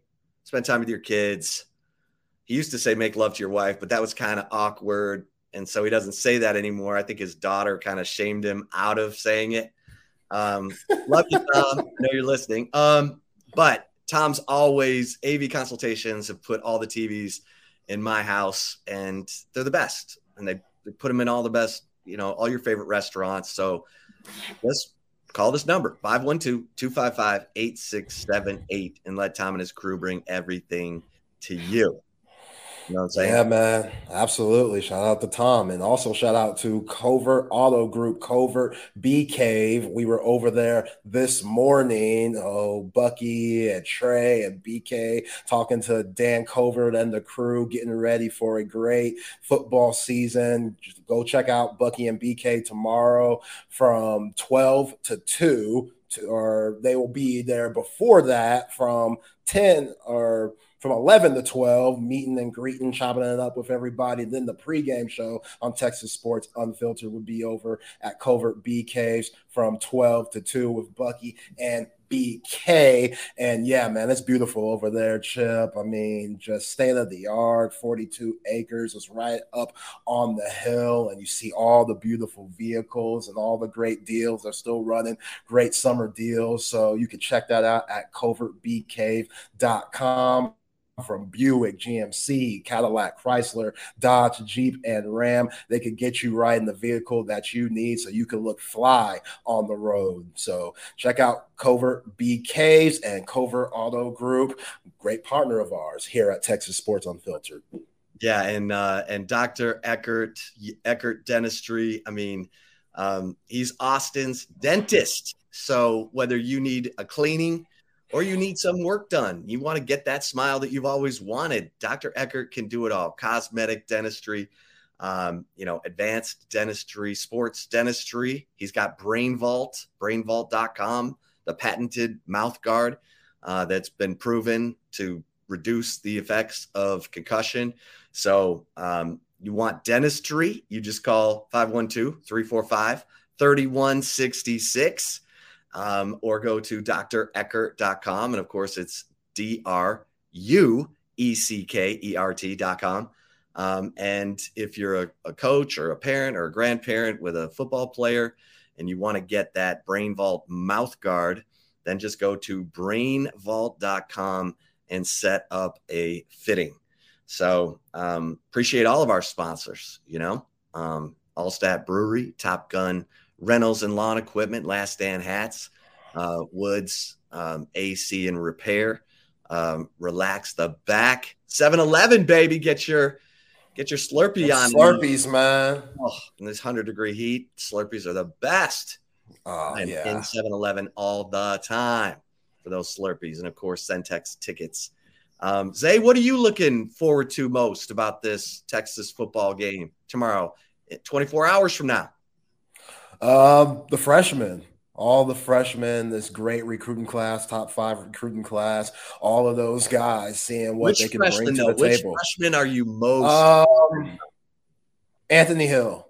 Anthony Hill. I think he has probably the best opportunity to get out on the field with no Mo Blackwell. I think you're going to see a lot of reps with him. I mean, you could say that about CJ Baxter, but if Jonathan Brooks and Keilan Robinson, if they get it rolling, depending on the day, depending on the game, then who knows? But I think right now with Mo Blackwell out with that MCL, that's going to give Anthony Hill a lot more reps. And even though David Gbenda, I'm expecting him to start, I want to see what number zero is all about. You know, does he remind you of you? Hell no. What? Mm-mm. I'm not. I'm not going to. Who? Anthony Hill? Yeah, man. Hell no. I wish I. If I if he reminded me of me, then you and I wouldn't be talking right now. I'd be somewhere getting ready for week one of the NFL if I had what he has. Like that dude has everything you need to be an elite linebacker for the future. It's just the age, man. Like, can you be comfortable throwing him out there in key situations? I know that when we're expecting Rice to be just an easy dub for the Horns, it should be. But JT Sand, or uh, excuse me, JT Daniels, that dude's experienced, man. That dude's played a lot of football to where he can maybe confuse very young guys playing in their first game ever, like an Anthony Hill, like a Malik Muhammad. So I think this is a good test for those young guys. And Anthony Hill, I'm trying to see what he's about, either from an edge rushing spot, maybe on blitzing plays, or even just being that straight up weak side linebacker. I'm seeing, I'm trying to see what number zero's got because we know he has a lot of upside. And nah, Chef, he don't remind me of me. That dude has way more juice than I ever had if you had what he had, you might be playing for the Ravens, getting ready to try to help make John McClain a profit. You're right. You're right. I'll be right beside Robert Quinn and those dudes. Yeah, I'm I'm excited to see Anthony Hill too. I've said he's he's got that kind of uncanny ability to get in the backfield and not go for the sack. If he sees the quarterback getting ready to throw it, he'll go swat where he knows the ball's going to be and not even try to go for the sack.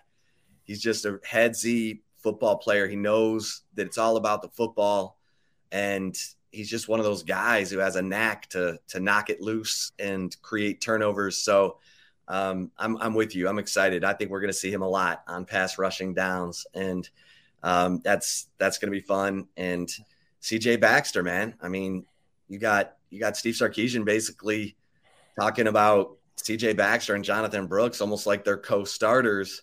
Let's see what C4 is all about. And and look, the Rice defense is the strength of their team.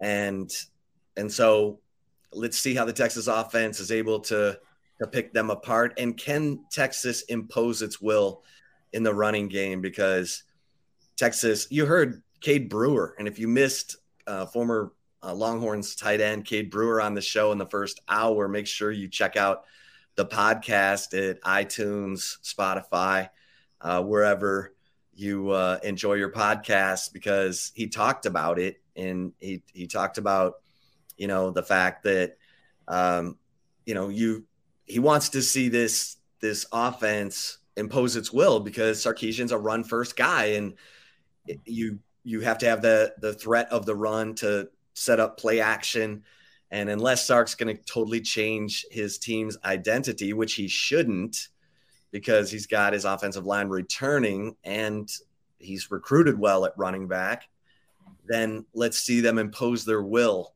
in the running game because you go to Tuscaloosa and you don't have a running game, you're dead. You're dead in the water. So, yeah. Let's see yeah. it, you know? Yeah, definitely got to see it. And hey, CJ Baxter, it kind of shows him coming from a big time program out of Florida that he'll be ahead of the curve. You know, you talked about it this week, Chip. It took Mack Brown a few games to realize Cedric Benson was that dude because he didn't believe in freshmen. He didn't think that freshmen, you know, maybe have earned, or he thought they would be pissing down their leg due to just nerves and stuff of being a freshman playing for a big powerhouse like Texas. And he was wrong. Cedric Benson, one of the greatest running backs to ever put on the burnt orange. And I'm not trying to throw that pressure on CJ Baxter, but again, going back to week zero, you saw for USC Zachariah Branch go crazy as a freshman with two touchdowns, including that kick return. You saw in Dublin Jaden Greathouse go crazy with two touchdowns. Both of those guys are freshmen. So it doesn't matter your age. If those guys can produce and give your team the best chance to win, then throw them out there you know. And I'm not saying that those guys won't have nerves. All of the freshmen that are going to play tomorrow, somebody going to have some nerves because you know this is what you dream for. This is what you work so hard for in high school, getting recruited and you know going through the off season and stuff. Like this is what you work for that moment. And I know that they want to make the best of it, but you know, for some guys it takes time, and for some guys they can pick up on it right away and they're ready. And yeah, look at Quinn. We're going to see who that is. Look at Quinshon Judkins at Ole Miss last year. You know, 1,500, almost 1,600 yards rushing, true freshman, 16 rushing touchdowns. The the freshmen, it seems, are more prepared than they've ever been to play at an early age, especially the the special ones. And look, CJ Baxter, number one running back recruit in the nation five star. Bijan Robinson was a five star. Bijan Robinson probably should have been used more as a freshman. Um, my God, Tom Herman, what were we thinking there? But yeah, Quinshon Judkins, I mean, you had Zach Evans sitting there behind him. He wouldn't let anyone else on the field. He was he was that talented, and I'm I'm fascinated to watch Quinshon Judkins again this year. What what do you do for an encore at Ole Miss. But yeah, I, I want to see if if CJ Baxter is is that kind of special.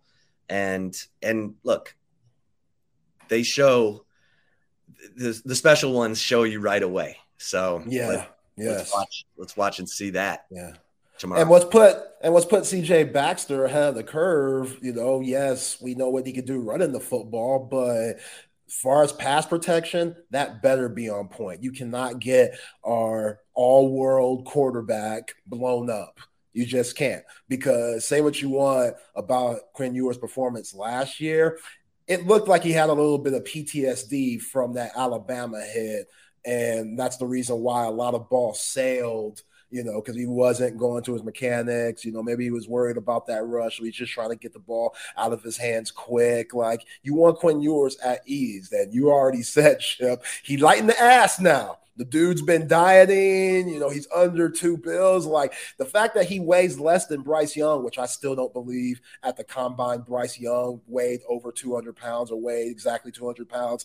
Yeah, he's about a buck 55 on, you know, soaking wet. But Quinn Ewers, like, he can't be taking many hits. He can't be. So not only CJ Baxter, all the running backs, including in the offensive line, they got to protect three. And if they do and give him times where he could step up and make those throws to all those weapons for the wide receivers, including JT Sanders and Gunnar Helm, then this Longhorns team, they should have the success that everybody is thinking that they could have. And it starts tomorrow. It starts tomorrow.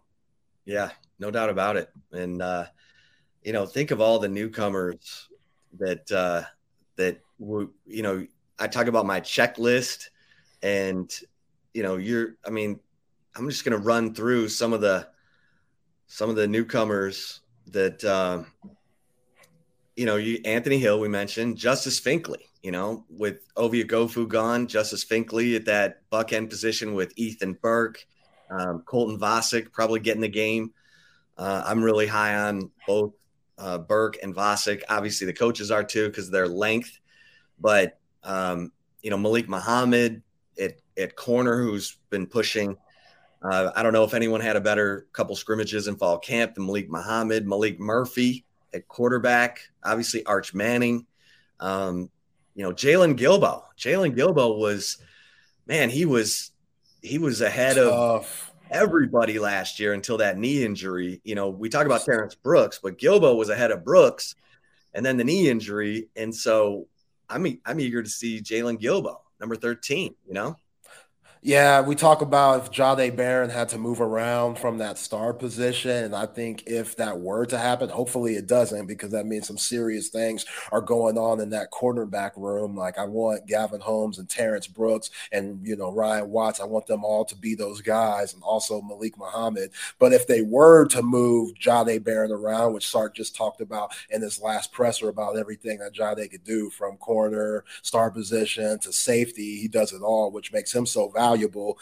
Jaylon Guilbeau now healthy, him coming in, I have tons of confidence that he could get the job done. Because you're right, Chip. What he showed before he got hurt, like that dude as a freshman is tough. And you know, I wish he was able to play the rest of the games because I think the defense would have been a lot different. And we forget about him being injured last year. What was it, the Oklahoma State game? Yeah. I don't know that, yeah, but man, that changed a lot with what Pete Kwiatkowski wanted to do scheme wise for the defense. And, you know, there were a couple of mistakes and lapses in the secondary last year that I don't think would have happened if Jaylon Guilbeau was healthy. So, yeah, man, that room, it's deep. It's very deep. And all those guys are battling out for playing time. The Sark, he mentioned Michael Taft, which I don't think he gets enough credit just because I think, you know, he was a former walk on. He earned that scholarship, but he's another one of those Westlake guys.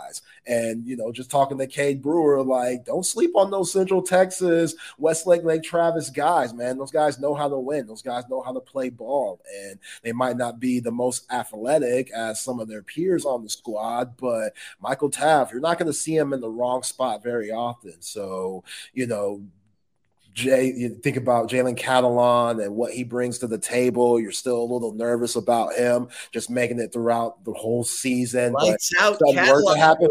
Lights out Catalon, baby. But if he stays healthy, along with all the guys like Derek Williams, Jelani McDonald. I think those guys are going to be able to contribute somehow, some way. I'm sure Jeff Banks has found something for those guys to do just because it's Jeff Banks and those guys I think are talented enough to see the field. Derek but, Williams and Jelani McDonald look like NFL players man. Yeah. right now. I mean, I I I've heard great things. I can't wait to see it. Yeah, yeah, it's so deep, man. There's so much talent on this team, and they just got to put it together. Hey, uh, so we talk about the linebackers a little bit, and obviously uh, Mo Blackwell, him being out for a couple of games. I don't know how long, two to four weeks. We were told last week with that MCL injury. Jett Bush, do you expect him to be able to, yes. you know, get out there and? Well, he's going to be out things? there. Yeah. And Jett Bush, I I'm conflicted about Jett Bush because I thought he was a good edge rusher, but he's undersized. He doesn't have the measurables, um, but he has the motor. I thought he was a liability in coverage, man. When he would come in yeah. last year, offenses would check immediately to a pass in his area, and it it it was tough. Now at middle linebacker, you know, you don't ever really want Jaylan Ford off the field in a meaningful game. But yeah, you're gonna see you're gonna see Jett Bush. And look, he's a good football player. He's I, I'm not saying that. He's a good football player, but he's he doesn't have the lateral quickness that Jaylan Ford has, that Mo Blackwell has, that David Gbenda has, that you know Liona Lefau has. Um, he's a he's a downhill guy, and so maybe if they can kind of keep him centered. But the pro- here's the thing, Zay. You've got T'Vondre Sweat and Byron Murphy clogging things up. Runs are going to bounce to the outside, yeah. and that's where yeah, that's where you got to have that lateral, you know, sideline to sideline speed, and you got to have your, you know, your Jahdae Barrons. I mean, Jahdae Barron. That's why you love him at nickel because he's going to know when things are going to bounce to his side of the field and he's going to come up and he's going to try and knock your lights out. Same with Jalen Catalon. So that's, you know, I think Jett Bush is the backup or coast co backup with Liona Lefau behind Jaylan Ford. Um, but there's no doubt the coaches like Jett Bush. He's a smart football player. Just from a physical standpoint, I'm not sure he gives you what you really want at linebacker as much as at the edge rushing position. But man, when you got dudes like, you know, Vernon Broughton, Alfred Collins, Ethan Burke, Colton Vasek, Barryn Sorrell, it's, you know, Jett Bush is a good backup. Yeah, that yeah, that's where I'm at too. I think if he's your backup, you're in the good position because you know, the dude plays hard. He's experienced. He's played a lot of games. And, you know, I think just cracking down more film and stuff, like you feel comfortable throwing him out there, depending on the situation. And that kind of goes with the whole roster. There's a lot of guys that, you know, they might not be on the first team. They might not even be on the second team, but depending on the situation, on who gets hurt and, you know, moving guys around for Pete Kwiatkowski's defense. And even on the other side on offense, you know, especially on that that defensive line. You know, now you got DJ Campbell starting. You're going to be able to do a lot with a lot of those guys on the line, depending on the situation. And that's what Sark's been building for the last three years. He's been wanting that to where, okay, a guy goes out where, okay, a guy's now coming in we're not going to have any drop off. Like that's what the great teams do. The Alabamas, Ohio States, Georgia, that's what they've been able to do. That's why they succeed. Hell, Alabama, they lost their you know star quarterback last year for a couple of games, and you know Nick Saban he thought that they should have been a play in the uh, college football playoff, and a lot of other people thought they should have been in the college football playoff. That's another story for another day. But yeah, like this team, everything they want. They have everything they want, everything ahead of them. Just now it's time to play. And Sark, all those mistakes that you made last year, hopefully you've brought in the right guys like Jody Camillus and Paul Chryst to help you out. I know Gary Patterson was a big part of that, but yeah, everything is on the table and in your favor. You just got to put it all got to put it all out there and hopefully we see that tomorrow 2:30. Yeah, and I mean, 100 degrees. Ooh. Forecasted temperature. You got those rubber pellets in that field cooking.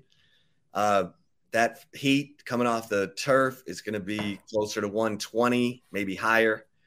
And just Texas has been practicing in this heat for this very reason. And you're going to see all kinds of rotation. So, um, man, and for the fans, I will say this again. I've been told once Texas goes uh, to the SEC, uh, they're not going to have these 230 games in September. They're going to have night games in September.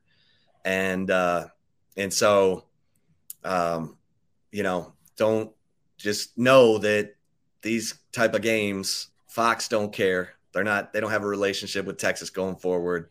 Um, ESPN will look out for, for Texas uh, going forward, give them, give them some night games in September. So, um, yeah, I mean, we probably should address this. Our man Robert, um, you know, uh, uh, Dominic. Yeah, about three thirty today, Dominic McKinley is going to announce uh, his his commitment, and I know this has been a really weird recruitment, um, and I know our recruiting guys at Horns twenty four seven. Um, you know, our man Hank South lowered his confidence rating on this uh, today. It sounds like um, that Dominic McKinley uh, is probably going to announce for someone other than Texas, but Texas will continue to recruit Dominic McKinley, you know, big time defensive lineman out of the state of Louisiana, a guy I really like. I think, you know, you watch his film, this is a guy who can help. And and this is the most important position in the 2024 recruiting class for Texas. So, um, you know, stay tuned on this. Don't don't lose your minds if he announces for A and M, um, which I think is probably um, the leader. His mom wants him close. Um, A and M is close to Louisiana, and um, you know DJ Durkin selling him on playing with all these other talented kids that they've been recruiting there. But again, we're a long way to signing day, so um, don't yeah. uh, don't throw yourself hey. out the window. College Station ain't the ATX, Dominic. So I hey, be careful, be careful. Yeah, yeah. You know. Hey, Chip. One more thing before we leave. Bert Auburn. How do you feel about him coming into the season? We haven't talked about the kicking situation, but it seems like the guy that I like to call sober carrot top coming into another year, do we feel confident that if the time came up and he had to make a big kick, will he make that kick? Hey, I I'm a buyer of burnt orange Auburn. I mean, the guy hit the big one against Alabama last year with a minute 29 left to give him the lead, uh, 49 yarder, and then hit the 47 yarder at Tech with no time left to force overtime he got no credit for those kicks because Texas ended up losing. They lost, yeah. But those were money kicks, and and everyone's like, "Well, he missed that field goal against Alabama early in the game." Steve Sarkisian and Jeff Banks have said the the snap and hold were not good, and that's when they replaced uh, Zach Edwards, the snapper and the holder. The holder was Isaac Pearson, the the backup or the punter at the backup punter at the time. Uh, they replaced both of them. Lewis St. Louis, the snapper now, they feel really good about, and Ryan Sanborn, who's been a holder on field goals uh, pretty much his whole time at Stanford, they feel good about. And when the snap and hold is there, they feel like Bert Auburn can deliver the goods. So yeah, I'm a I'm buying burnt orange Auburn with that burnt orange hair. Zay, you buying them? Yeah. Oh yeah, man. Hey, anybody that looks like Carrot Top, I'm with. You know what I'm saying? He looks like he has a good time. It looks like he enjoys life. And hey, all your job is to make the big kick. And he's done that thus far. Just you're right, Chip. He didn't get the credit for it because the Horns lost both of those games to the Crimson Tide and the Red Raiders. So, yeah, if the time comes up where he has to make another big kick, which that's going to be sometime this season, I believe in him to get it done. Absolutely. All right. Any big uh, predictions for the weekend, Zay? You got Texas, um, you got Texas covering. I got Texas covering the 35. Yeah, definitely covering. And as far as Texas record, I'm going 11 and 1. Let's go. I'm going 11 and 1. I don't know who that loss is going to be to. I got a couple of teams on my mind. Maybe next weekend against Crimson Tide, maybe against the Wildcats of Kansas State. But yeah, I got one game that this team is losing. Too much expectation, too much talent. You know, this is the year where you go over 10 games, Sark. I love it. I love it. Zay. Yeah. How about you, man? I I'm I'm 10 and 2. Okay. And and if they beat Alabama, watch out. If they beat Alabama, watch out. Which I think they could beat Alabama. I'm I'm this close, this close to predicting Texas beating Alabama, but I'm not there yet. I want to see the I want to see Texas tomorrow. I want to see that run defense. I want to see if Texas can run the football on its own terms. And then come Monday. Are we doing a show Monday on Labor Day? You got to talk to BK. I'm sure we are. Because I sure talk to BK, and I shouldn't yeah, be. Yeah. I shouldn't be doing this on the air, Zay, but because because I got to go down to talk to Sark and the players. Are you good with doing three to five on Mondays during the football season? We can't do three to five. We got uh, Jeff Howe now. Oh. Starting next week, Jeff Howe with uh, with uh, Kevin Dunn and Trey Elling. then we got right. Hard before us and BK and Trey before us. And we just brought on Wags and Rodney. So, yeah, we're full now. Texas Sports Unfiltered. We're full now, but we, we're going to make things happen. We can figure it out. We got a big right. team here. We can figure it out, man. Let's it's been a fun it day. It's been we'll a fun day. It it's been a fun week. Hey man, let's uh let's rock and roll, baby. We uh we'll have a ton to talk about on Monday if I'm even available to, to be on the show. um, hey, listen, appreciate everybody. Appreciate all the sponsors. Let's do it again. Have a great weekend. Have a great kickoff to the Longhorn season, the college football season.